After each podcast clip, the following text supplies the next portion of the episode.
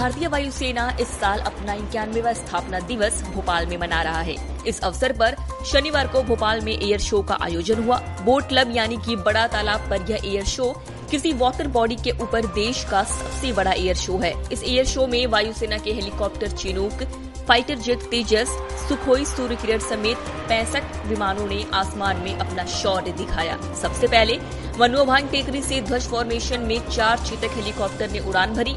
तेजस ने हवा में गोते लगाए और टॉप स्पीड में ऊपर जाकर नीचे आया। चिनुक हेलीकॉप्टर ने बड़े तालाब पर हवा में पोजीशन होल्ड भी की। ये कार्यक्रम झील के पास वीआईपी रोड पर हो रहा है। यहाँ पर वन विहार से लेकर राजा भोज सेतु तक दर्शकों की भारी भीड़ जुटी है। घरों, होटलों की छतों से भी लोग शो को देख रहे हैं। बोट क्लब पर ही एयर शो के लिए कंट्रोल रूम भी बनाया गया है। बता दें कि एयर शो का लाइव टेलीकास्ट दूरदर्शन के मध्य प्रदेश चैनल पर भी किया जा रहा है।